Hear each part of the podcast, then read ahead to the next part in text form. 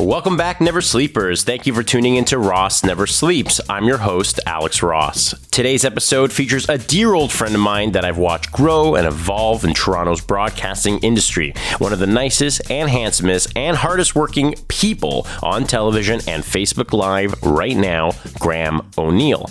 But first, what's on this week at NeverSleepsNetwork.com? Tomorrow and every Tuesday, an all new Vesta Friends sketch comedy podcast. This week's guest, Kevin Vidal and Christian Smith of Soul Decision. Catch them this month at JFL 42 here in Toronto. They're the only sketch duo at the festival. Wednesday, check out the latest episode of The Potato Files. Jeff Paul's latest guest, the extremely funny Steph Tolev. Thursdays are Talkin' Wrestling with host Casey Corbin and his guests this week, brothers Ken Reed from Sportsnet 360 and comedian Peter Anthony. Yeah, they're brothers. Friday, be sure to check out the latest Speech Bubble comic book podcast, Aaron Broverman's latest guest, the second of back to back drawn quarterly creators live from Inkwell's and the famous Canadian cartoonist Seth. Thank you for tuning into this episode of Ross Never Sleeps. My guest, Graham O'Neill, can be seen every day on Entertainment Tonight Canada on their Facebook Live show, where Graham is joined by all kinds of interesting celebrities and co hosts with local broadcasting legends Roz Weston from Roz and Mocha, Cheryl Hickey, and Sangeeta Patel. Here's my interview with one of the best people to know in this very industry, the amazing Graham O'Neill.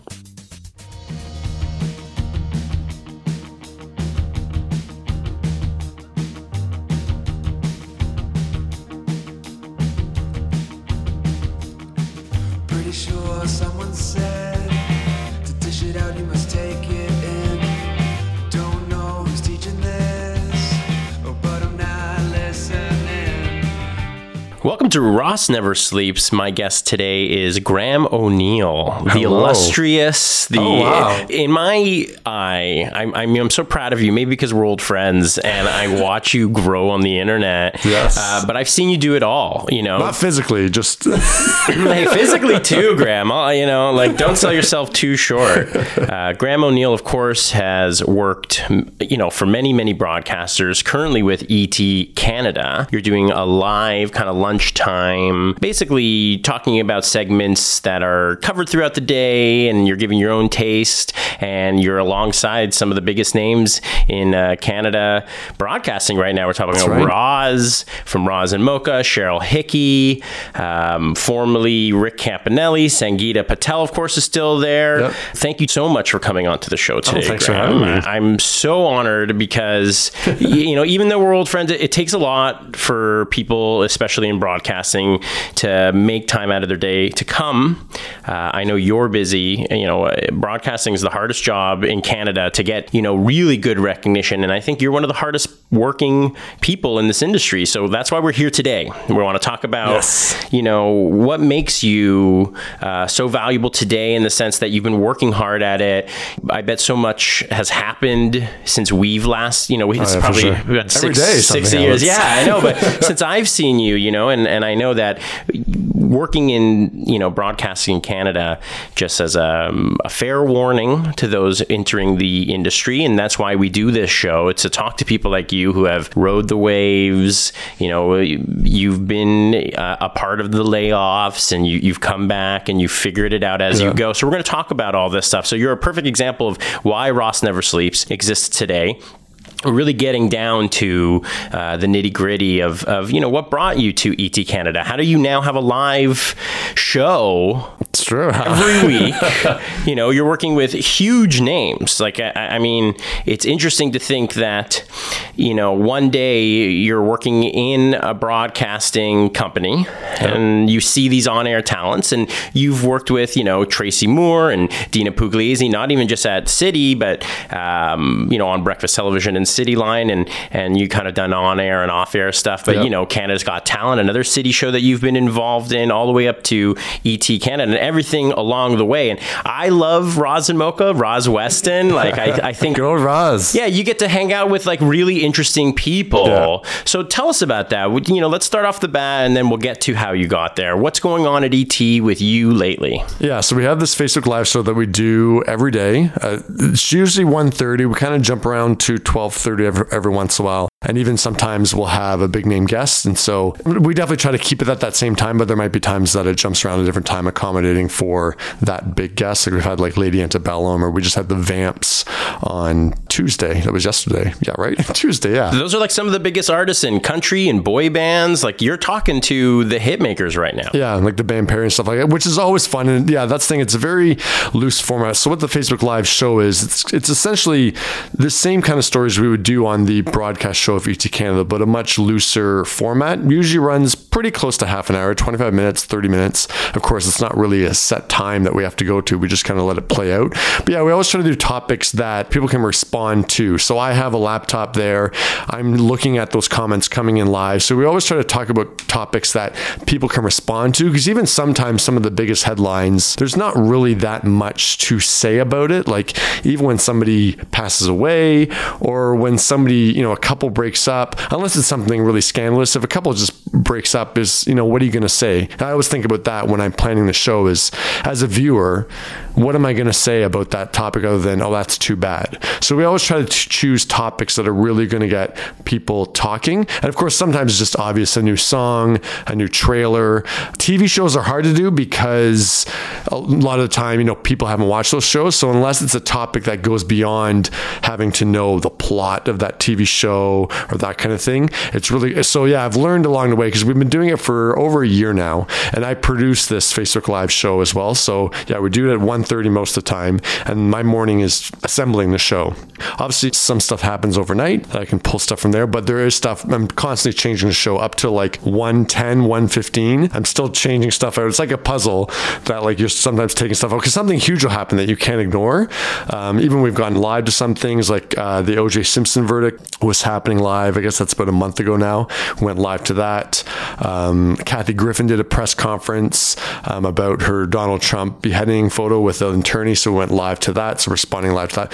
If somebody passes away, like we did Mary Tyler Moore, and we did I'm, I forget his name now. That's terrible. Uh, the lead singer of Linkin Park, Chester Bennington. I Yeah, want to say you nailed it. so yeah, we went live with that as well. So yeah, we're really trying to capitalize on this live, and people love live. That's the thing. I think you know through Instagram stories or on YouTube, people are okay with a little bit of roughness now, if it means you get a little bit more personality as opposed to just yeah two people just kind of giving you news and that inter- interactive. So we'll say you know Tracy says this or Brad says that in response to that song, and sometimes that even changes the conversation that we have um, and definitely allows us to be really loose. Like we end up goofing around a lot too of various stuff. Um, yeah, so it's been an interesting journey. Like we started this about a year ago, and yeah, Facebook was really exploding with their Facebook Live, and we were really the first major broadcaster to do a real daily show. Of course, some people were just going. Some broadcasters were going live, like some magazines stuff like that, but literally just on an iPhone or that kind of thing. So we do it just like the broadcast ET Canada show. It's HD. It's shot on the studio camera. It's shot in the studio. It's shot with the studio cameras. Is exactly what the broadcast show would be. And Facebook started actually using us as an example as look you can do with Facebook Live. You can make it look like a broadcast show. And I have nothing to do with that. That's the amazing technical staff at ET Canada that pulled that off. So yeah, so we've been doing it for just over a year. Uh, keeps on chugging along. We'll see where it goes from here. But yeah, it's always different every day. You just got to keep up with it. And the interactiveness is the key. Yeah. Right? I mean, we all watch kind of the same news stories all day long, but we never really get our own chance to kind of agree or disagree Yeah, or be debate it, involved. yeah. So, how much does that play a role? You know, is it half these people want to say hello to you? Do they want to hear their name heard? Or are they voicing the opinions that are really moving the story? I think because really a lot of the time at this point, I recognize a lot of the people that are commenting, so they do come back, uh, not necessarily every day, but definitely, yeah, it's a, it's the same group of people, so they know, you know, what we're doing. Um, yeah, it's not that very often that people are just saying, definitely off the top of the show, saying hi from, and it'll be from all over the world. It's not just Canada, like Brazil, a lot of places in Europe. Uh, I'm trying to think of, yeah, we've had some really interesting locations that people are watching us from, um, and yeah, they, they always want to give their opinion. I think it's an interesting format that they can, yeah, get their opinion heard on a big uh, broadcaster like ET Canada. It's super important. Uh, if you're not interacting anymore, you're just displayed on a screen Yeah. and you're hoping people are watching. Yeah. So Facebook is obviously the future of broadcasting. We see that in a, in a lot of ways, and it's interesting that you're jumping on that ship and you're doing it with the big talent that ET is known for. Yeah. So what's it like every day hanging out with Sangeeta Patel, you know, and and Cheryl Hickey and Roz, and just like shooting the shit for a lot of this. no, it's true, and it, that's the thing. They love it too. Like Sangeeta's been there for about four years now, I think, and then Cheryl and Roz have been there since the beginning. So we're talking uh, like twelve years, thirteen years, and of course, yeah, they've been doing it. So we've only been doing this for the past year. I know, yeah, they both completely love it because just it's yeah, it's just something new to do, and it's and it's loose. It's just yeah, you can give your opinion. You, you can things go a little bit wrong, or we go off on tangents, different things. Like it's not as structured because with a broadcast show that's really with without commercials, it's 22 minutes, and so I'm you know we're going through all these stories. So really, definitely the broadcast show allows a little bit of opinion to be inserted in there, but really it is on a very tight timeline that they got to fit everything in. So this is a much looser format. Um, Um, yeah, and they really just can.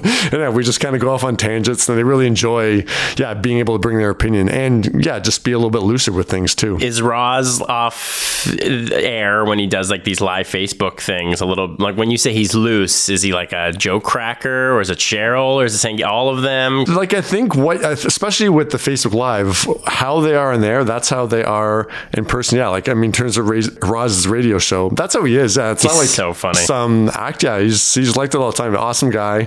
Um, yeah, same thing with Cheryl. Like yes, total jokes all the time. Yeah, I know like she doesn't really get that show the personality as much sometimes on the show. So yeah, so Facebook Live is a great opportunity to do that. Of course, yeah, she's all over social media as well. So You're very lucky, you because you know, as known as these may these people may be, uh, they are very down to earth, which you are. You're like the most down to earth person on like a broadcasting format right now, in my opinion, in Toronto, and that's why you're so likable.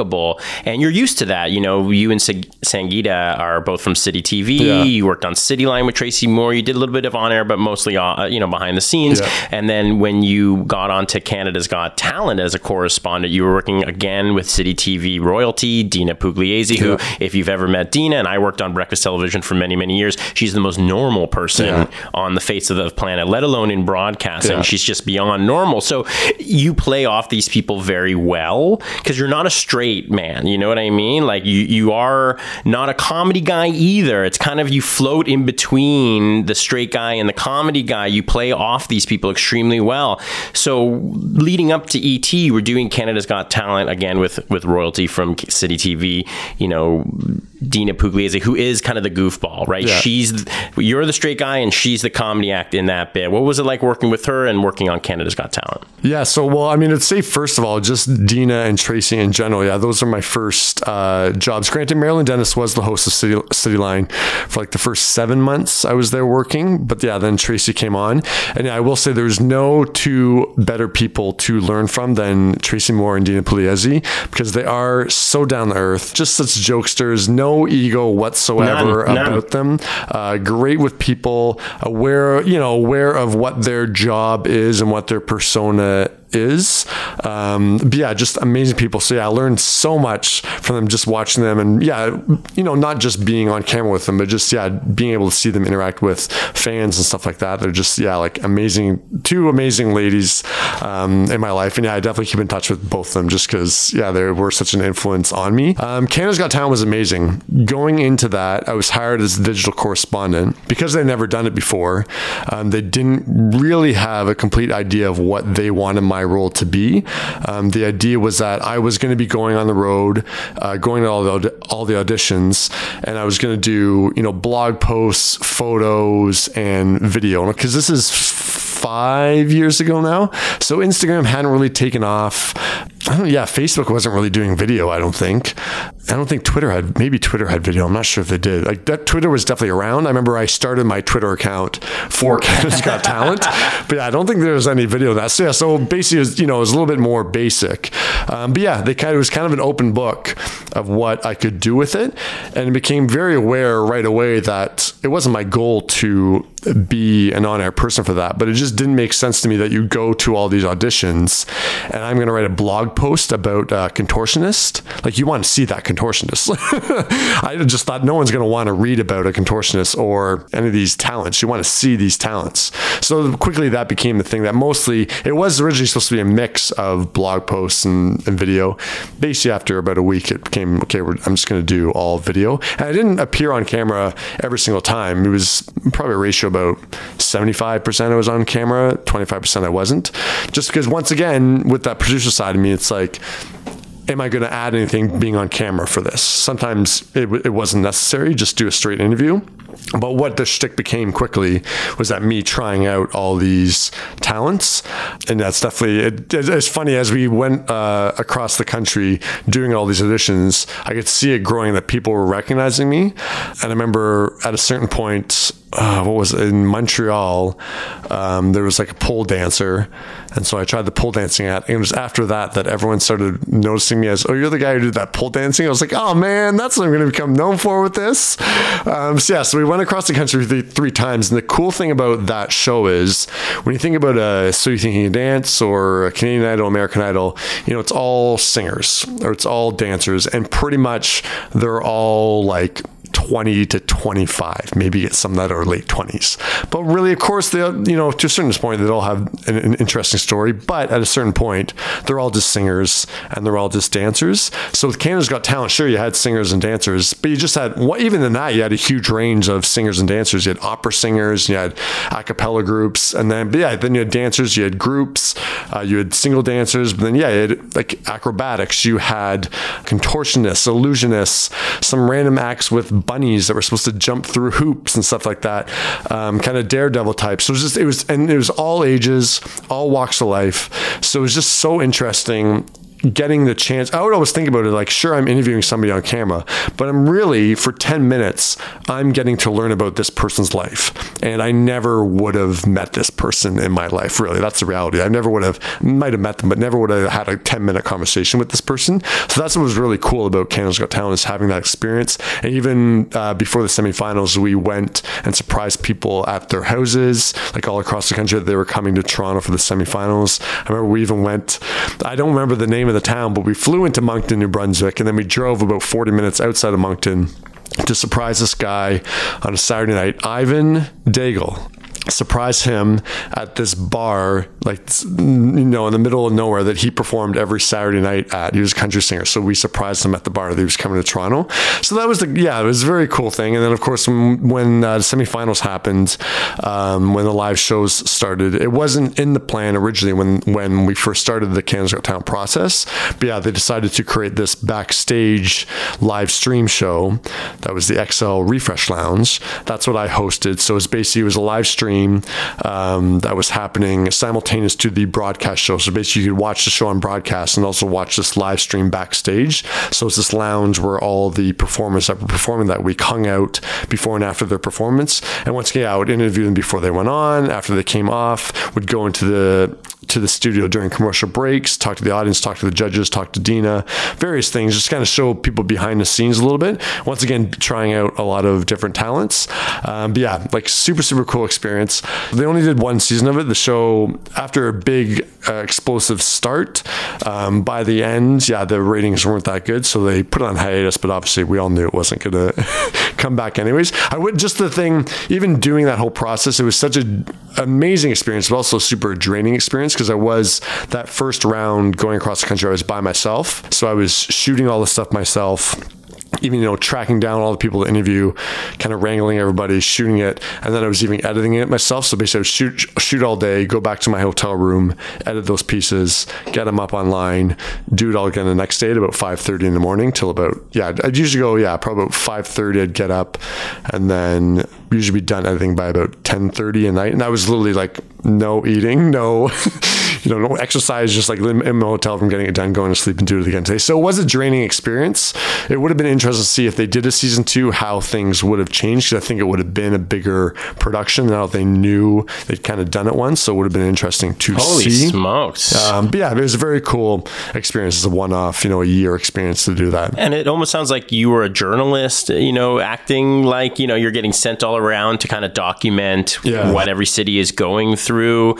But what I take away from that story is how many skills you have had to have had to Yeah. been in that role. No, yeah, it's true. That's I remember because it, it was during the live shows that Dina said to me once is like, I don't know how you're doing this. Like this is like trial by fire. Just because literally, yeah, the live uh, stream show is basically. I think the show was usually like an hour and a half. So we would do like an after show. So the entire backstage thing would be an hour and forty minutes. There's I think the finale was two hours. So we did two hours and ten minutes, and that's no commercial breaks, just me talking and filling time for two hours and 10 minutes. Uh, and stuff would go, yeah, because guests are supposed to come for the after show from the stage. They wouldn't come. So sometimes I would walk out on stage and try to get them. And it was all live.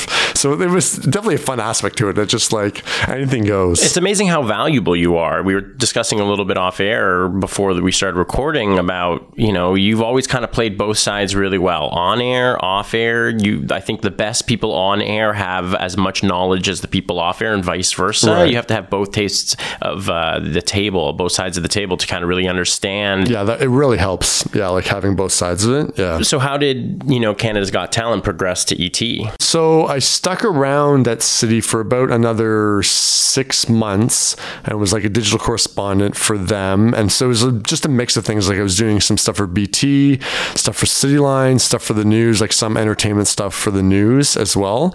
And yeah, then by the end of the year, it just like I knew they liked me so much, but it just at that point they weren't really doing enter, any entertainment stuff. So it just felt at that point that yeah, we're both sides are kind of hanging on to something. It was like clearly this is kind of done at this point. Like they're really, they, yeah, because really after Canada's Got Talent, like that that was supposed to be the end of my contract basically. But they kept me around, and there just wasn't like there wasn't enough for me to do at that point. So yeah, it's kind of a mutual thing. By the end of the year, it's like I think it's time to to part ways. But we like him so much. We just want him around. Find something for Graham to do. That's what But yeah, just saying. wasn't because yeah, they weren't really doing. Obviously, they have Entertainment City now that they're doing, but at that point, they, I think they maybe created that brand, but yeah, they really weren't doing much with it at that point. Um, and yeah, then about the end of the year, like literally like December thirty first was like the official end of my contract at City, and then yeah, kind of took a little bit of time off, and then by April, beginning of May, I started at uh, Entertainment Tonight uh, Canada, yeah, and started as a producer role there, and then yeah, with all my jobs, just seems to yeah, like starting a producer role, but it just kind of evolves that I start doing a little bit of on air stuff, and yeah, pretty much all the stuff I ever um, on air for, I produce as well. Um, yeah, ET just kind of evolved from there now. Is it a mix of talents? Is it because you're so likable? And I'm saying that like not just as your friend, but like you're always positive, and that's a that plays a huge role when it comes to long days, and people are usually on you know the Mm-hmm. You end. have to like the what you do. You do uh, as at the end well. of the day, yeah. Obviously, yeah, doing entertainment I was like I love movies, I love music, I love TV shows and that kind of thing. So it's a draining job. You know, it's every day it starts again. It's like it's not like you work on a project for a week and then you see that come to fruition. It's you do it Monday, that day's over. No matter how good or how kind of man, man that show was, you're doing it all again the next day.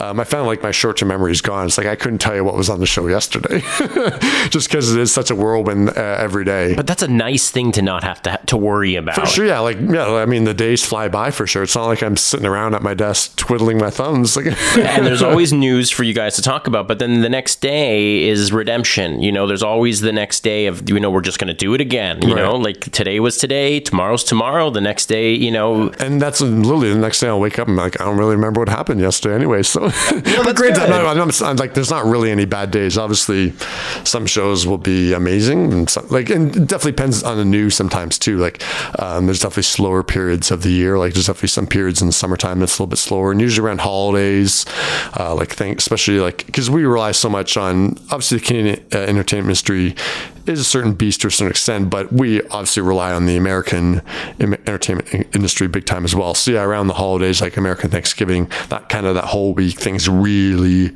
slow down. Of course, right before Christmas, things really slow down as well. Yeah, so there's definitely periods here and there that news really affects uh, what kind of show you can put out there. But yeah, I'm not saying there's an, there's never been like a absolutely terrible day. And you mentioned that you have to love what you do. So, where in your adolescence did you realize that I love movies, I love music, television, I need to start working my way into this industry? Was this in high school? Uh, No, it's definitely before that. I remember, like, even as a kid, like, I always knew I wanted to do something in entertainment. Of course, when like when you're a super little kid, you think you're going to be a rock star, or I don't really remember ever wanting to be an actor. I don't remember ever having that desire. But definitely, yeah, like singer. Uh, but yeah, it's not like I can really carry a tune. Like I was like, I'm talking like when I'm like six years old. Yeah, thinking, I want to be a big, you know, up on stage. Um, but I remember at a certain point, probably by like preteens, was like director. Thought it would be a director. Um, Where did you grow like up? f- uh, Milton, Ontario. Milton. Mm-hmm. What high school? Milton District. Milton District. and then anything in high school that's like, uh, you know, making you think, hey, media studies, I want to be a director. Yeah, like I remember, like I took drama, took m- like music and that. I don't remember. Like there was definitely yeah, there was a couple like uh, I can't remember what the course is called. I guess it was like media studies or something. But yeah, I definitely shot a few things and like short movies kind of thing, and definitely saw that I had a talent in that. I remember even uh, like there's definitely like a music side of me too that I've never fully um, realized. Like I remember back in grade school, like being in music class and really being able to do certain stuff, and then seeing oh other kids can't do this. Just I, I didn't see it as a big deal. It's like oh other people can't you know make a beat or you know uh, kind of compose or arrange a whole song or anything. I was like, oh, I can do that. But yeah, anyways, yeah, in terms of yeah, doing the media studies in high school, yeah, I just remember that I wanted to do. I don't think I was very clear on what I wanted to do exactly. Sounds like you wanted to be an artist. Yeah, that definitely. Yeah, I definitely knew I wanted to be in the entertainment world somehow, and then went to Queen's University for film, Kingston. good old Kingston.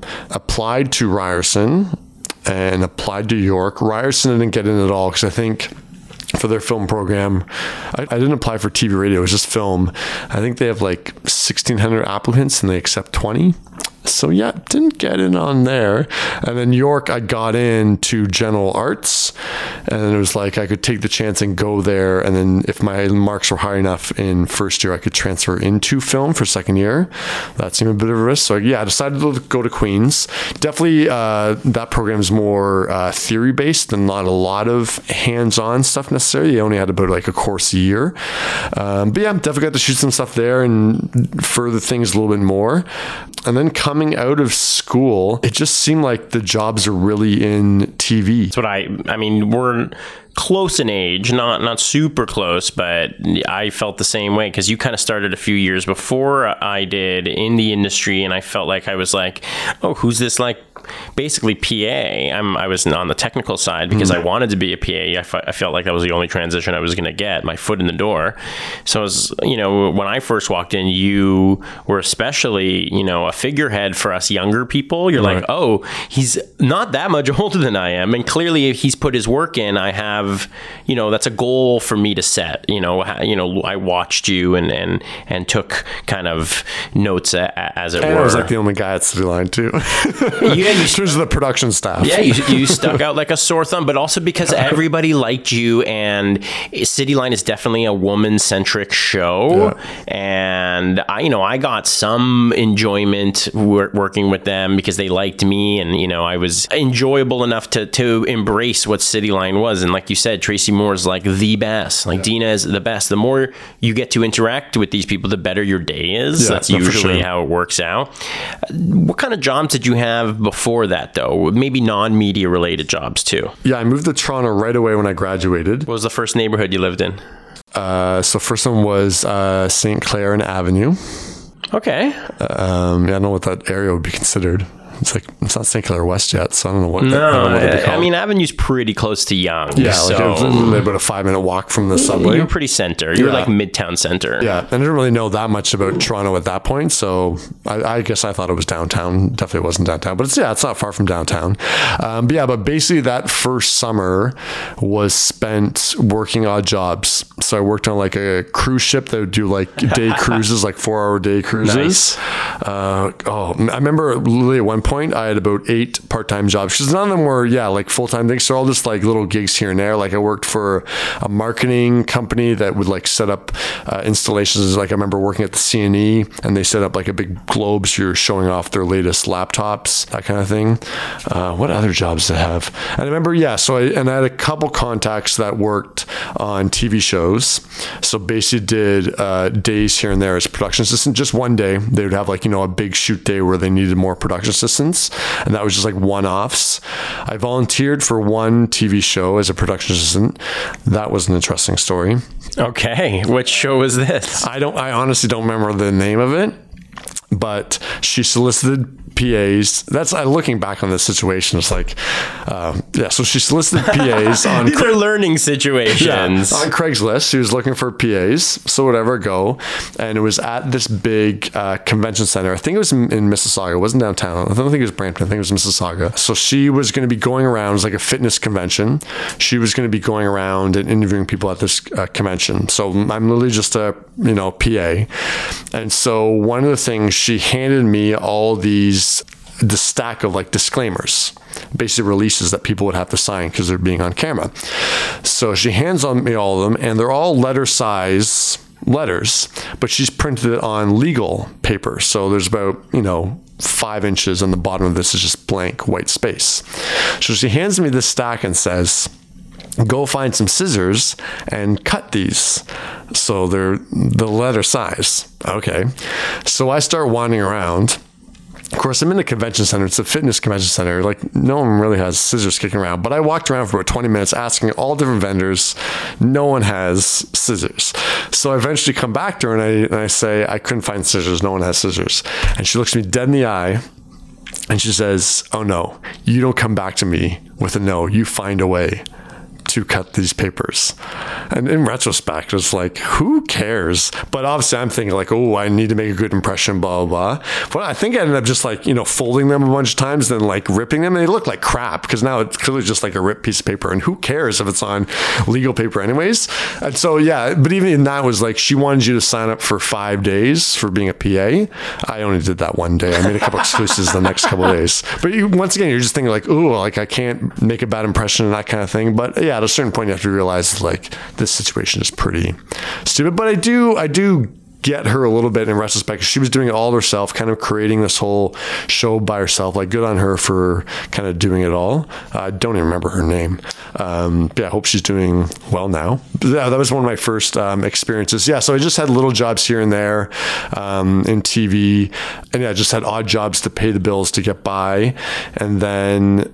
I went to a friend of mine had a contact at Much Music. I think I first met this guy in the summertime just to go into the building. He was a publicist there. He was, uh, I guess, a publicity manager. I'm not sure what their title is to be kind of above.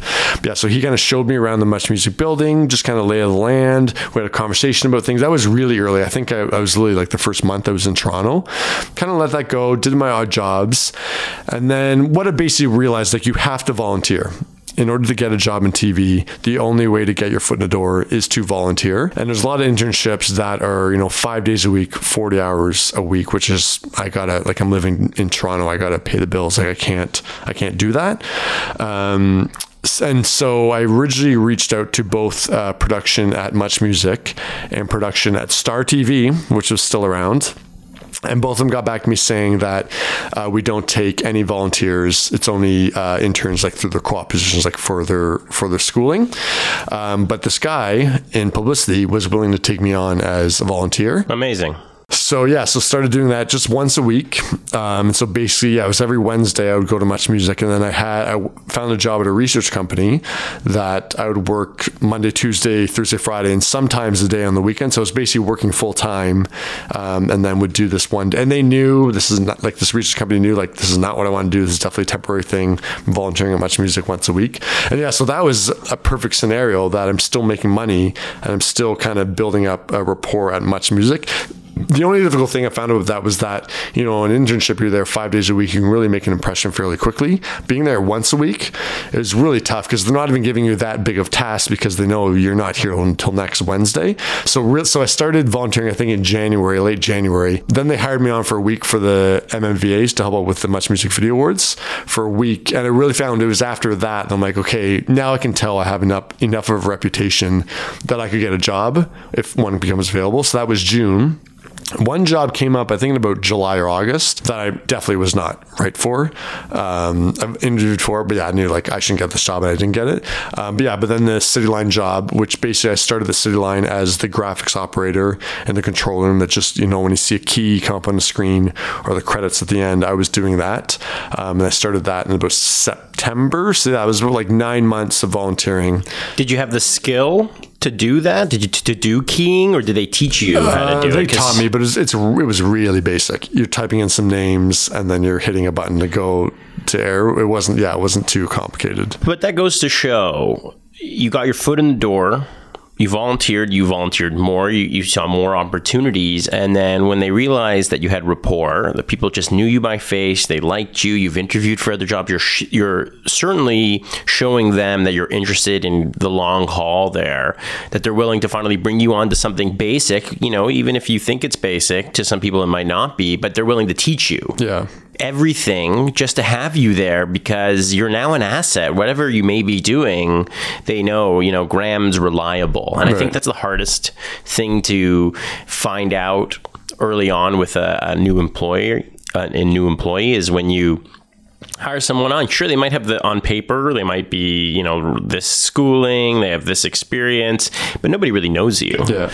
You know, I think volunteering, as you say, is is definitely now more than ever because the industry is so interesting and so diverse. If you're not spending at least one of your off days just exploring the avenues, uh, you know, what you can get your your foot in the door, because it's amazing what people are willing to have you as a volunteer, and then you leave. They're willing to have you back paid because they realize how much value you're bringing to the team. So, you know, that's that's also again why I'm bringing you on today to talk about, you know, what first inspired you to get into the industry, what kept you in the industry and you know, there's a lot of people, you know, that have worn similar sh- shoes as you that don't stick it out as long as you do. And you yourself have mentioned going through layoffs, Yeah. coming back. What's that like experiencing firsthand the Canadian media industry showing you that, you know, your job is just a contract sometimes and as much, you know, how many years were you at that point working at City when the layoffs had so happened? probably about hmm, probably about three years or so. I was there, and my yeah, my title was still production assistant. I'm trying to remember if I'd done any on air stuff. Yeah, I had done. Yeah, so I'd done some on air stuff as well for Cityline. for Cityline at that point. Um, and yeah, and so yeah, it was a day that they laid off. I think it was like. I think it was like between 15 and 20 percent of the staff at City. So it was like it was a Substantial slaughter, yeah. number. So a lot of people lost their jobs, so you couldn't be too upset about it. What it was was that my job, I was a production assistant still, and I was still, still doing that graphics operation. And on paper, they could get someone else, someone else to do the graphics for Cityline. Basically, it was like the guy that did BT stuff was going to stay on and do Cityline stuff. But yeah, what they didn't realize, and what really annoyed the staff of Cityline. They, they, they, you know, the higher ups had no idea how much bigger my role had become beyond what my role was on paper. Um, so literally, actually, uh, it was like in January, the day I was getting laid off. In the meeting, I'm getting laid off there was a producer that was pregnant and was going to be going on mat leave in May. And obviously, the conversation hadn't come up yet because it was still about five months away. But literally, in the meeting, I was getting laid off. I said, What's happening with this producer's uh, uh, maternity leave? What's happening there? And so, yeah, like got laid off, left that day. Um, but even before I left, my boss said, We're going to figure out that maternity leave. So, literally, within I think about three or four days of getting laid off, it was set up. I signed a contract. I set up that I'm coming back in May for the maternity leave. So that's how I made the. That's really how I made the jump to becoming a producer. Even though I was kind of producing, I was producing field pieces. Even though I didn't have that title, um, but yeah, to get the actual producer title was yeah I got laid off as a production assistant and then I came back yeah I guess about five months later But there's advice to be taken out of that situation. You, Right. Again, it, whether it's the volunteer who now shows the worth once they're gone, you were a key gen who, you know, for what it's worth, it, it's basic enough for you to do other things, and you showed that you were you had the initiative to do more, so they gave you more, and now you know whether or not you were doing enough to help a producer or be a producer, they saw if they could give you the opportunity and you run with it. So you were there for you know six more months. You said. So I came back in May. I was there for basically like another year and three months because that's the thing they kept me on even when the uh, producer came back from mat leave. Oh. Like, so she came back in May or June. So I stayed on for a couple more months. Um, and yeah, it was kind of a little. I could tell it was kind of a little bit unknown what they were going to do with me because they really couldn't keep me on. They were just kind of keeping me on for a few more months. But then the Canada's Got Talent thing came up. Even though it was the same company, I did have to apply to another department, so they didn't know I was necessarily applying to this job. But yeah, once it came up, that uh, yeah, the, the city line boss kind of gave me the blessing to go and do it it's such a good opportunity. So, you applied like it was just another job that you saw on like the internet, like on the. I guess I guess it must have been sent out internally because it Yeah, was still totally. a city TV job. Um, I think the big I think the big part of it was technically um, obviously I was in the broadcasting world of city, but the Canada's Got Talent job was digital technically. Um, so yeah, so it was really two different kind of segments of a very big company. So I did have to totally apply to the job. Yeah, so kind of did it under the radar. It just seemed like a good opportunity. So you get the Canada's Got Talent gig, and you're interviewing talent from all over Canada, and then that show ends.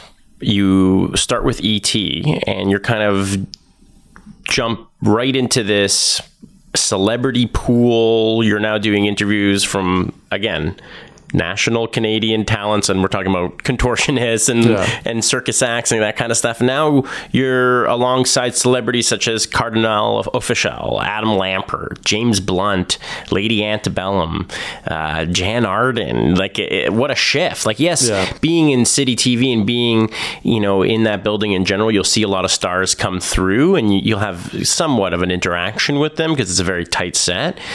But now you're interviewing these people. Now it's Graham doing behind the scenes interviews. I mean, you can just go on YouTube and just see how many. Even nowadays, your your live stuff is making its way to YouTube. So it's on Facebook on your Graham O'Neill page. Uh, and again, even there, other than Roz and Sangeeta and Cheryl, you're hanging out with a lot of like James Blunt. I just saw you do a live.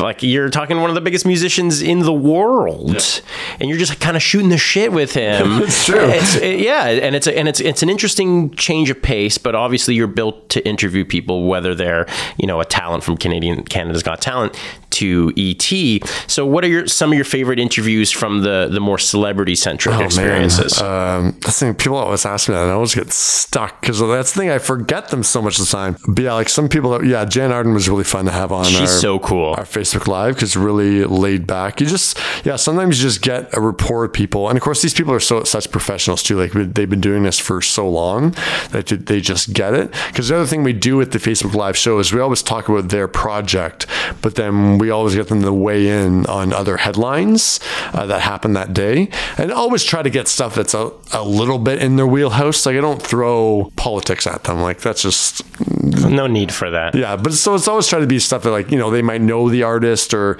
there's always a some kind of a connection to be made to them. Um, but yeah, she jumped right over that. I think that's why the artists like because we know the artists like Facebook Live a lot too because it is of course they do these big press days or they're just going interview after interview and just yeah hearing the same questions over and over and over again. So this facebook live is a little bit different format. That's a little bit looser. Um, God, i'm trying to think of who else i've really enjoyed um, interviewing. Because even at city i did some interviews as well like Great Big Sea. I remember uh, peter frampton. That was a really interesting interview. I just saw him live. oh yeah? Yeah, with Steve Miller Band. um, and yeah, like just super laid back guy. And I find like basically I've never gone into into an interview with a cue card. I always just have my questions in my head. Um, You keep it simple that way. You get, you know, like I just want to nail these three off. You know, don't over prepare. No, I'm definitely prepared. I definitely know what I want to ask, and if yeah, I find I have them in my head. I kind of you know you kind of group them. Uh, usually, like I write down my questions beforehand, figure it out, and then obviously you know usually some questions connect to others. So I usually kind of get in my head. It's like I kind of have like three or four overall topics that I want to cover, and then I have three questions within each of those topics that I want to do. And of course, sure, like they might give me an answer that okay, I'm going to jump to the other question I originally wasn't going to, but I just find that makes the biggest difference in the world when you're interviewing people and you actually have a conversation with them. Like I find it painful that you just see people that are sitting there with a notebook. And it's like, especially because in junket interviews, you usually get four minutes with the person. And you'll see these people that are, I'm not saying ET people, I see other other organizations that you have a four minute interview with somebody and you're sitting there with a big notepad. Like, what are you taking notes on? if you can't remember four minutes of questions, because literally that's probably at most five questions. And that's a lot of time. Probably three to four questions you're really fitting in in a junket. So if you can't remember three to four questions for the person, so I just find that for you to sit there with a cue card and you have to look down at your next question, how engaged is that person that you're interviewing really going to be with you? If they just, you know, there's no personal aspect to it. It's literally like you're sitting there with a card reading questions. So I found that that's the biggest thing. They just you just come in, you just start having a conversation with somebody, and I find that I can tell. Sometimes if they don't even say it, I can tell that that celebrity appreciates that that I'm just coming in and talking to them. So if I yeah, I find that's the biggest thing in terms of people opening up to and being really relaxed to when you're actually talking to them and, and listening to what they're saying. It's not just question, question, question, question. Um, and of course, TIFF is right around the corner too. Yeah, I've been I've done TIFF about oh I think like six or seven times. It's all been different ranges of how much stuff I do. Um, now with the Facebook Live show, I'm kind of tied to staying in the studio more as opposed to um, doing the TIFF red carpets and that kind of thing, which I miss. But I I also realized too, like I've kind of had that experience. Like you have to realize at a certain point, like you might miss stuff was like, but what else would I really get out of that? Like, you, I've done a lot of TIFF red carpets. Being on the road is not as glamorous as anybody thinks even if it's in your own city. You know sometimes you just want to do your job in a studio enjoy the air conditioning true, yeah. you know the craft services if they give it to you and then do your thing because you know you yourself need to decompress. You yourself realize what's worth you know the effort sometimes. And you know uh, especially in Canadian broadcasting you do you really know what your role is. Like, unless you're wearing a bazillion hats, Yeah. you know, you're unionized, you know what your job is. Sometimes, yeah, it's nice to go above and beyond and get recognized if, if that's your goal in the moment. But also to work on yourself is just as important to make sure that you are enjoying life and your, your job. It's that work life balance. It's just like working at a desk nine to five or, or being a fire person, you know, like it's really easy for people to be like, oh, you're in media. That must be so glamorous. But it's a, the, one of the hardest industries, you know, off camera. You know, on camera it takes so much off camera to get that 30 seconds, that that 1 minute, that that Facebook live thing. So it's I envy you because you do this Facebook live and it's it's more of a relaxed approach. There's a lot less to have to be pressured about and I think that gets the best content in my opinion. Yeah. That's super exciting. And, and I wanted to touch on uh, just the little bit of time you had with Rick Campanelli, uh, who recently has left ET after 12 years. He pretty much started when Roz and Cheryl. Yeah, yeah, yeah. All the same time. Yeah, they started there. What was your experience working with the legend, Rick Campanelli? Like literally the nicest person I have ever met in this industry. It, like when I first met Rick, it was like like he'd always be, "Hey Graham, how you doing today?" That's like, him. That's him to a T. it was so genuine and so um, uh, engaged in what you're going to say that I, I honestly thought, I was like, is this an act? To just put on? No, that's Rick Campanelli to a T. Like he just, he's so nice and so um, enjoying, uh, yeah, the atmosphere that he's, that he's in. I don't really make those connections that much, but of course, yeah, like I was watching him on Much Music. When I was a kid. Yeah, I'm trying to remember when. Yeah, like when he started. I feel like it's probably like what, like late, 90s. yeah, like late '90s maybe somewhere Totally, there. So it would have been like yeah, like just becoming a teenager teenager, basically, He or was like, like, the early teenagers. first VJ heartthrob in Yeah. Toronto. Yeah, good old Rick the Temp. Yeah, people. That's the thing. Like when, when he would do Facebook Live, people still comment and say Rick Rick the the, Temp. Temp. Like he's still known as Rick the Temp. Isn't that amazing? yeah, like You- to have that kind of branding. That branding forever, Yeah. and it's And he embraces stuck. it too, yeah, like he- he's- that's good. You got Yeah. to. Um, yeah. So yeah, like literally the nicest guy around. Like yeah, everyone totally loved Rick. Yeah. So he's moved on. I have no doubt like Rick's gonna have like a bunch of like awesome opportunities coming up. I think yeah, I think he's taking a little bit of time to just chill. Um, but yeah, like like totally amazing, amazing guy. So I know you like trivia style games. Oh sure. You have a segment called Sound Off. Yes, we haven't done that in a while. Yeah, that's one of the segments you used to do at ET. You do like a rapid fire Yeah. opinion on topics. Yes. We need to learn a little bit more about Graham O'Neill. We've talked about, you know, the, the the behind the scenes and on air version of Graham O'Neill, but let's really let's get see to what know. comes out. You know, we need to know what Graham loves to do in Toronto, you know, favorite bars and restaurants, favorite place to escape the city. We'll talk about that. And of course, check out Never Sleeps Network uh, socials at Never Sleeps Net on Instagram uh, and Twitter and Facebook to see more behind the scenes footage with Graham that we did earlier today. So I'm going to give you a, a lightning round of questions. Okay, here we go. Okay, so we can get your personal take on the best ofs that the Oh. summer of 2017 Oh, it's been such a terrible summer weather-wise. to offer. Well, jeez. maybe not just weather. We're talking. We're going to talk media. We're going to talk. We're going to talk all Okay. the things that Oh, you gotcha. know. Okay, You gotcha. know. Gotcha. Okay. I'm going to make this easy enough. I promise. like let's we'll start off easy. Best song of summer 17. Ooh. I know everyone loves Despacito, I have that written down in my notes. but I actually, uh, I guess it's kind of a plug. I'm shocked that I love that Liam Payne song, that Strip That Down song that Ed Sheeran co-wrote. That I was not expecting that kind of. It's very a Bieber-esque kind of song, and I don't necessarily love. Well, Bieber kind of does EDM stuff now, but it's kind of like that R&B hip hop kind of style. Yeah, so Strip That Down. I love that song. Um, New Rules by uh, Dua Lipa, I think her name is. Very cool video. New Rules. Look at that music video. Best reality TV show of summer 17. I always say MasterChef, and I, I still watch MasterChef, and I, I'm not a cook at all. That's what I find hilarious. That I watch MasterChef every season, and I, I guess I'm just fascinated by the fact that like these people are given these ingredients, and they get an hour, and like they they're like, oh, what am I going to do? And then they come up with these gourmet meals. I think, how'd you come up with that? Do you cook? no, that's what I'm saying. Like I don't really like well, whatever. I make like little things. I make some chicken and put some sprinkle some spice on it. Are you a health nut? Yeah, a little bit to Yeah. a certain extent. I definitely have my vices in terms of like sweets. Oh, But, uh, you want to shout out any local places? No, the little M basic is like give me like a bag of candy and I'm good. That's like whatever. Like you know, pastries are fine, but like just give me a bag of like peanut butter M and M's or like some sour like candies, and I'm good to go. I'm the same way, but I get the worst stomach aches from like raw candy. Right. I just like I know. Like that's thing I, nightmares and stomach aches. I That's don't buy it anymore. I've I've stopped. I haven't had it. I've had like a few things here and there, but now I've stopped. Okay, a little bit more hard hard hitting. Best or most interesting news story of the summer? I mean, it's got to be something Trump related. Um, but I think, I mean, obviously, yeah, it can all be grouped together a little bit. I think just watching this Trump situation continue and as purely awful as it is, I think it's been amazing how it's woken people up and how engaged people are in everything that they see the influence that they can have.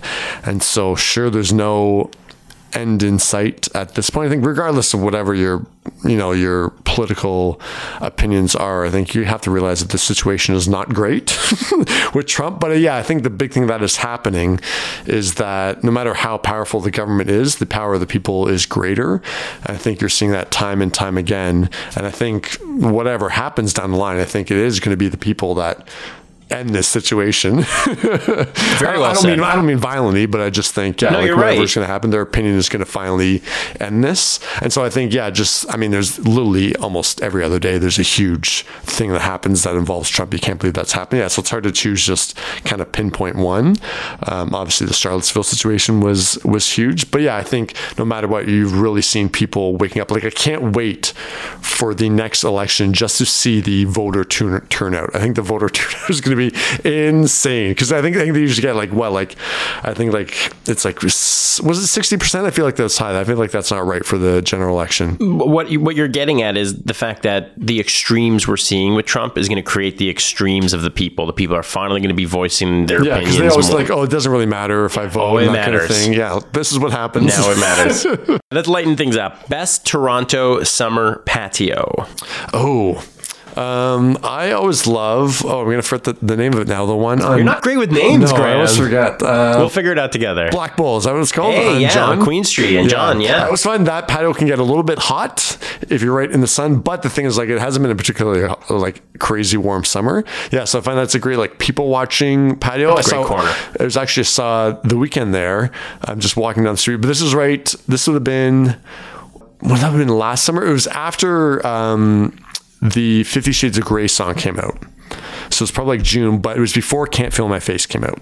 So that's like he was really kind of like starting to explode, but he wasn't exactly where he is now. But of course you recognize that's when he still had the big hair.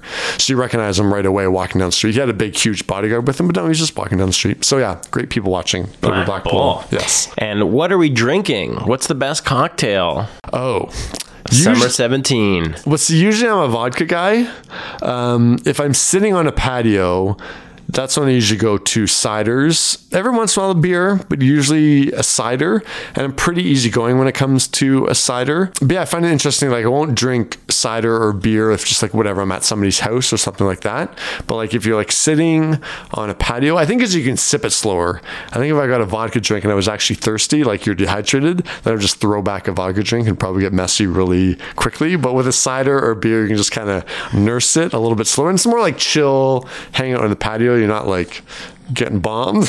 Well, like your last name is O'Neill. it's true. I know the Irish, the Irish could take over Do you, sometimes. do you make the Irish proud when, when you drink or, or not so Yeah, oh, proud? oh yes, for sure. Like St. Patty's Day this year, I was pretty impressed with myself. All How much right. because that's the thing I don't really like drink beer that often, but I drink a lot of beer. You're a, impressed a with tall myself. dude, man. It's There's a, true. there's a lot to fill up. yeah. All right. Best celebrity feud. Oh, like of all time? No, no, summer, summer. We'll keep it Oh, to, to well, this one that is never ending is Taylor Swift and Katy Perry. And I mean Taylor Swift's whole thing with this new song, I just don't once again it's it's not a great song. I thought it was against Kanye. I mean Kanye's in there a little bit too. It was released on the, the anniversary of Kanye's mom's Well, death. no, her, her album is yeah. Her album comes out the same day, and it- her label has said that's like there's no connection there. And yeah, I think that's reaching a little bit. Like obviously she has to release it on a Friday, Right. In like yeah, prime time in November. So I think that that's definitely just a coincidence. But just this whole song, like I don't, I I like Taylor Swift. And that's thing. Even if you don't like Taylor Swift, you have to admit she writes super catchy. She's a superstar. songs. This song ain't that catchy.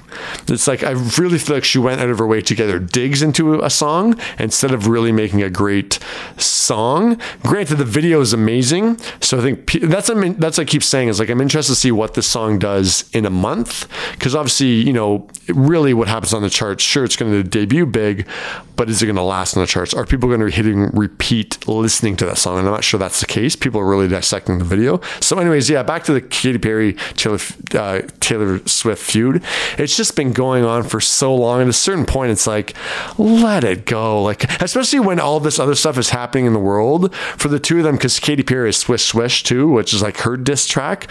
So it's like move on, you two. Like there's other things happening in the world. Like give us just a happy pop song at a certain point. Do they need each other though? Like, is it part of the shtick? That's what people like have kind of said like they're fueling the song, but I don't think they do. They don't need like Taylor, people are going to be listening to a Taylor Swift song regardless. Like when she was releasing a new song, everyone want that's why it's exploded on this charts because everyone wants to hear what Taylor Swift's new song is. And I think Katy Perry not necessarily as much, but I don't think neither one of them need this to fuel on the career. Like when a few years ago when Kanye and 50 Cent released their albums on the same day, 50 Cent was not doing that well. So to create that feud totally fueled his album sales. So with something like that, sure, I can see it. But like Katy Perry, example. Katy Great Perry example. and Taylor Swift don't really need to do that. Best play or musical of summer 17?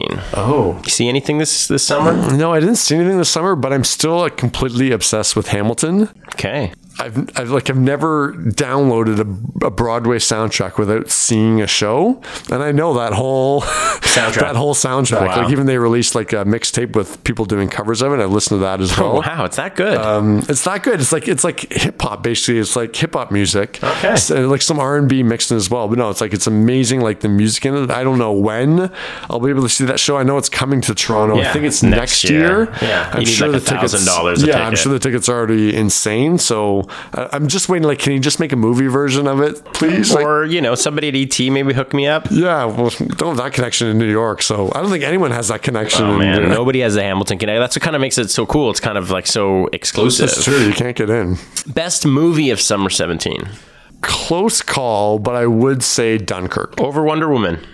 Yes, I have a few issues with one. Well, not issues. I just don't think it's it was amazing as people say. A great movie, totally great action superhero movie. I found it was like a little bit slow in parts, and I think people.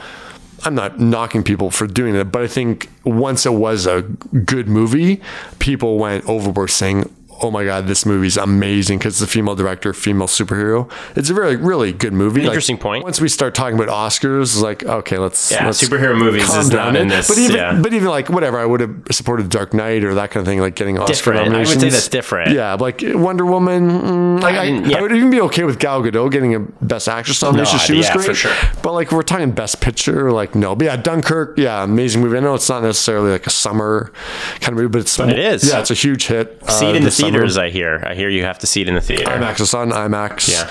Um, yeah, incredible. Like Christopher Nolan once again, like really unique kind of war movie for. And that's why The Dark Knight is different Yeah. than Wonder Woman. You know, it's just because Christopher Nolan makes these epic yeah, movies. it goes beyond yeah, superhero movie. Best scripted TV show of summer 17. Ooh, I love so many TV shows. Uh, I know this is. I knew this one was going to be a good one for you. uh, I'm think. I, I mean, I did just watch it a few weeks ago. It did. Yeah, I think it wrapped in June. Was Fargo, Fargo season three. Loved it. I think it probably premiered in April. So, but it still was on in summertime. Totally. Um, yeah, and I remember that literally, I think season one and season two of Fargo are two of the best seasons of anything ever. totally agree. And I remember hearing that people like people were saying season three wasn't as good. And I guess I would agree with that. It was probably my least favorite of three, but it's like if you're saying one and two were the, two of the best seasons of any TV show I've ever seen, season three is still the best thing on TV. Sure, maybe it wasn't quite as good as season one and two. But yeah, like still like amazing, amazing show. I know they're saying they might not do another season. oh, really? Um, You're right. There is consistency. yeah, because the creator just doesn't have an idea. He says he might Mm-hmm. revisit. it. That's the thing with these shows now. It's like some of them just take like you know three years off, and they'll come back when they have an idea to do. Um, oh, uh, uh, Ozark, Fantastic show. another great one. I know people uh, when the reviews came out, the reviews are kind of you know ho hum, like just like oh it's okay, but yeah, it seems like everyone. Then I watched it and it was like I love the show. And it's one. Of, I usually I don't really binge watch shows. I don't watch something too quickly. Um, at most, I'll watch two episodes at once. I just find that. Um, I want to digest an episode, like give it a couple days. So I don't really. I know people just like. I know people that'll watch like entire season of something in like a day, like on a weekend. It's like really, like you sat down. I can't remember what. It was some show recently. Someone was telling me like, oh yeah, I watched that all in one day. I was like, so you sat and watched like Netflix for twelve hours? Like it's just like whatever to each his own. But just like I would like my brain would just be so fried and just like yeah. yeah, I couldn't do that. So yeah, Oz- but yeah, Ozark was amazing. You're right. Some shows deserve to be binged in that one sitting because you just can't put it down. Right. And Ozark was like that. I the, after the first episode, how I explain it is it starts. And it just keeps going. Yeah, that's the thing, yeah. It's um, and and it's not that things just come out of the woodwork like, oh, this piece is we've needed this piece this whole time. No, every time a new piece is revealed, you're like, oh, that's a layer, and, Right. and it's a good layer, and it's not revealing too much, and things that you expect to go one way that don't aren't like a major twist, Right. and it's like that Breaking Bad in the sense, yeah, you know, like it- kind of sense. but it, it keeps going. Where Breaking Bad has, you know, a more time effect to it. Ozark is like, how is this keep going? And it gets It's crazy and crazy. episodes, yeah. yeah. it was. I was actually really impressed. Very impressed. Um, I got more here. Um, I know I'm not doing these very you're quickly. doing. You are. You're good. You're good. giving too much explanation. Best daytime or late night talk show of the last few months that you've been really riding on. Uh, Late night. Really, I don't watch any late night show consistently. I always like see the sketches. Of course, we show them a lot in uh, Facebook Live the next day. Of course, Stephen Colbert is doing great stuff. A show that I've kind of re- rediscovered, a daytime show that I'm kind of digging. what am I going to say? The View. All right. And it's a big thing. Like obviously, these shows that do uh, politics, uh, their ratings are huge. That's why Stephen Colbert like took over Jimmy Fallon. And yeah, apparently The View is really struggling there for a few seasons, um, just because they had so much cash changeover and that kind of thing. But now they have, yeah, like they're doing a lot of politics now. Um, and yeah, like it totally, I find that a lot of the time, like I, I PVR it. No, I don't necessarily watch every episode, but I'm kind of, especially because with the Trump stuff, you want to see people talk about it and kind of goof on a little bit and have those opinions like being like WTF what's happening here? Um, yeah so the views kind of enjoyed like they have a really good panel now. Like because I found a few years ago when they had like Raven-Symoné and stuff like that. I was like why do I want to hear what Raven-Symoné has to say about things? But yeah now they have like legitimate journalists on the panel. Of course Joy Behar is back. Whoopi Goldberg still looks like she hates her life on that show. But no it is it is yeah an enjoyable show and I find that I'm kind of re-engaged in it. I watch it sometimes which I'm shocked by it. I bet Whoopi sa- signed like a like a twenty year contract Well, she's, no, well, she was supposed to be done this year, but she signed up for Wow. next year again, Well, like the season hate, coming hate up. that much, Yeah. right?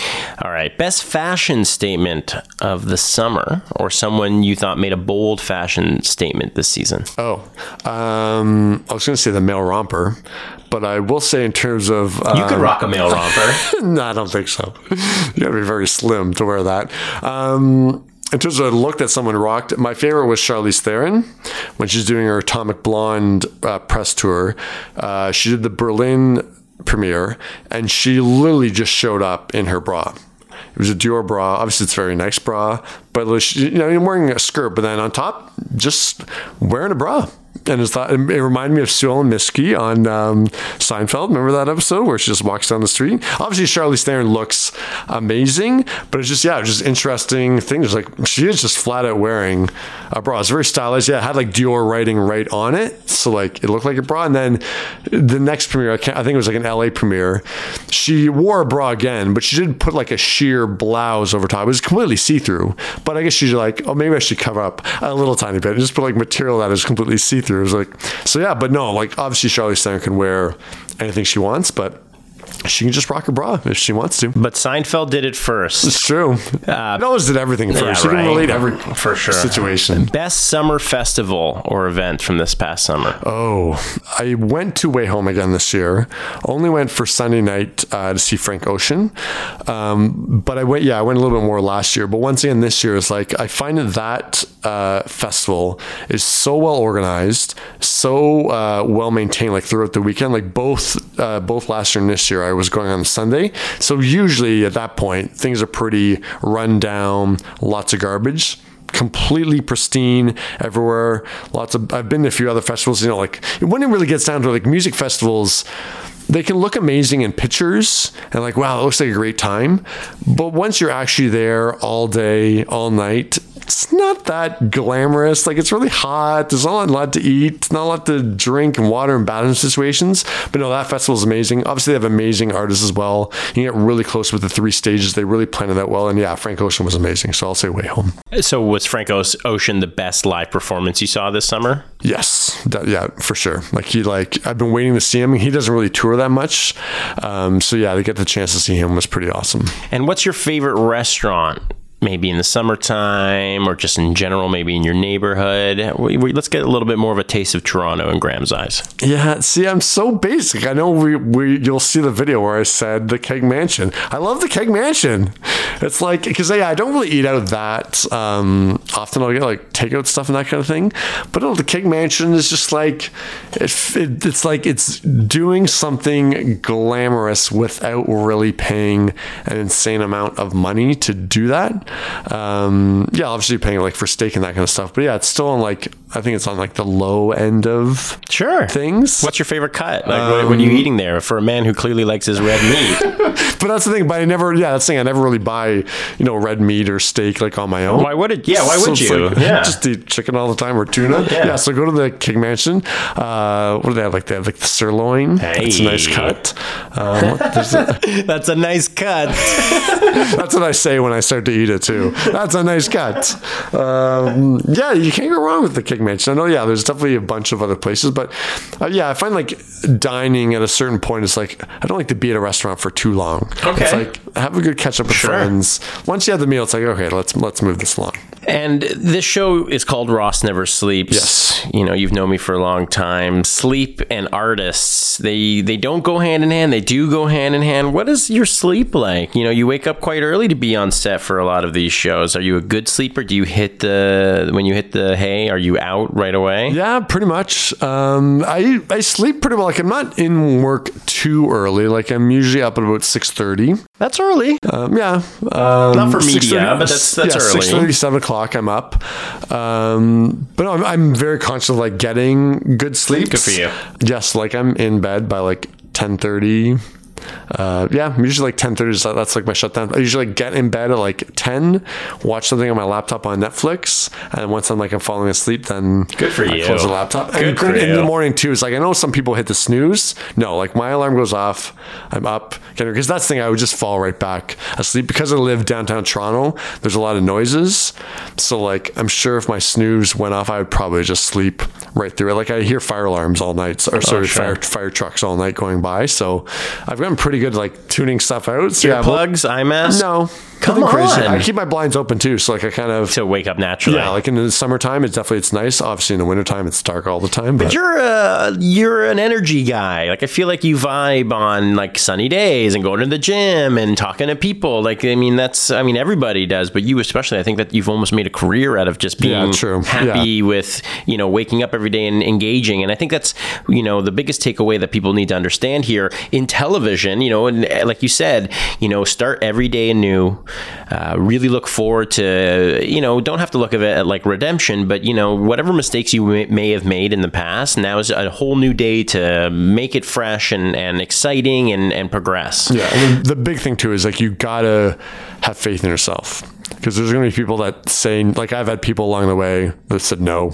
I don't even mean to like you know honor stuff. I just mean like in jobs in general. Like I remember from the very beginning, volunteering in that publicity department, someone said to me in another part of of MuchMusic said, "You're never going to be able to make the jump to production. You're volunteering in publicity. You're never going to make that jump to production." So there's definitely people that, that along the way are going to tell you no or just pessimistic about what you can do. Even people in yeah uh, uh, positions of authority. But yeah, you just have to believe in yourself no matter what you want to do and just keep plugging away at it. And, and that's the thing you have to find satisfaction in what you're doing too. Like to just be always trying to reach some goal that might you never reach. You're just going to be yeah, like depressed all the time that you're not getting there. So I think you have to be realistic about things too, like where where you're getting in your career too. And I think another takeaway from your career is set goals, not even that are achievable, but understand that you may set a goal and something else may happen. Right. And that might be what your goal was meant to be achieved. That was the goal that was meant to be achieved. It, it's funny, setting a goal and achieving something else is interesting. Some people are, are not able to, to make the connection that be like, yeah, no, this was what I set out to do. And this is still a goal in its own right. It's a milestone. It's, it's something I have to be proud of. And I think we we need to end on this note of positivity. And you're right, believe in yourself. It's it's easy to say, but it's just as easy to do in a lot of ways because if you don't believe in yourself, nobody else will. And the more you reinforce your positivity and hang out, like I mean, I'm just so happy you came today because it's just bringing me back to old times and you know shooting with you and and doing your your your video blog back in the day that on the go and to Yes. stuff. Just like you were proving to yourself to your peers uh, and you didn't really have to prove it to anybody but yourself but the idea here is the more you work in that positive realm and the more you put that effort in the more you're going to get out of it. So i want to thank my guest today graham o'neill. Graham where can we find you on the interwebs? Yeah, so basically now I'm pretty much I do have a grahamo'Neill.com, but basically social media is the best way to find me. Yeah, so it's easy just Graham O'Neill on Twitter, Graham O'Neill on Instagram, and Graham O'Neill on Facebook. Thank you so much for coming in today. Thank you, Alex. Uh, definitely check out Graham O'Neill, uh, ET Canada, live on Facebook. You'll see him sharing it on his page and check it out on the ET Canada page. Never Sleepers, thank you for tuning in to another episode of Ross Never Sleeps. Sleep tight.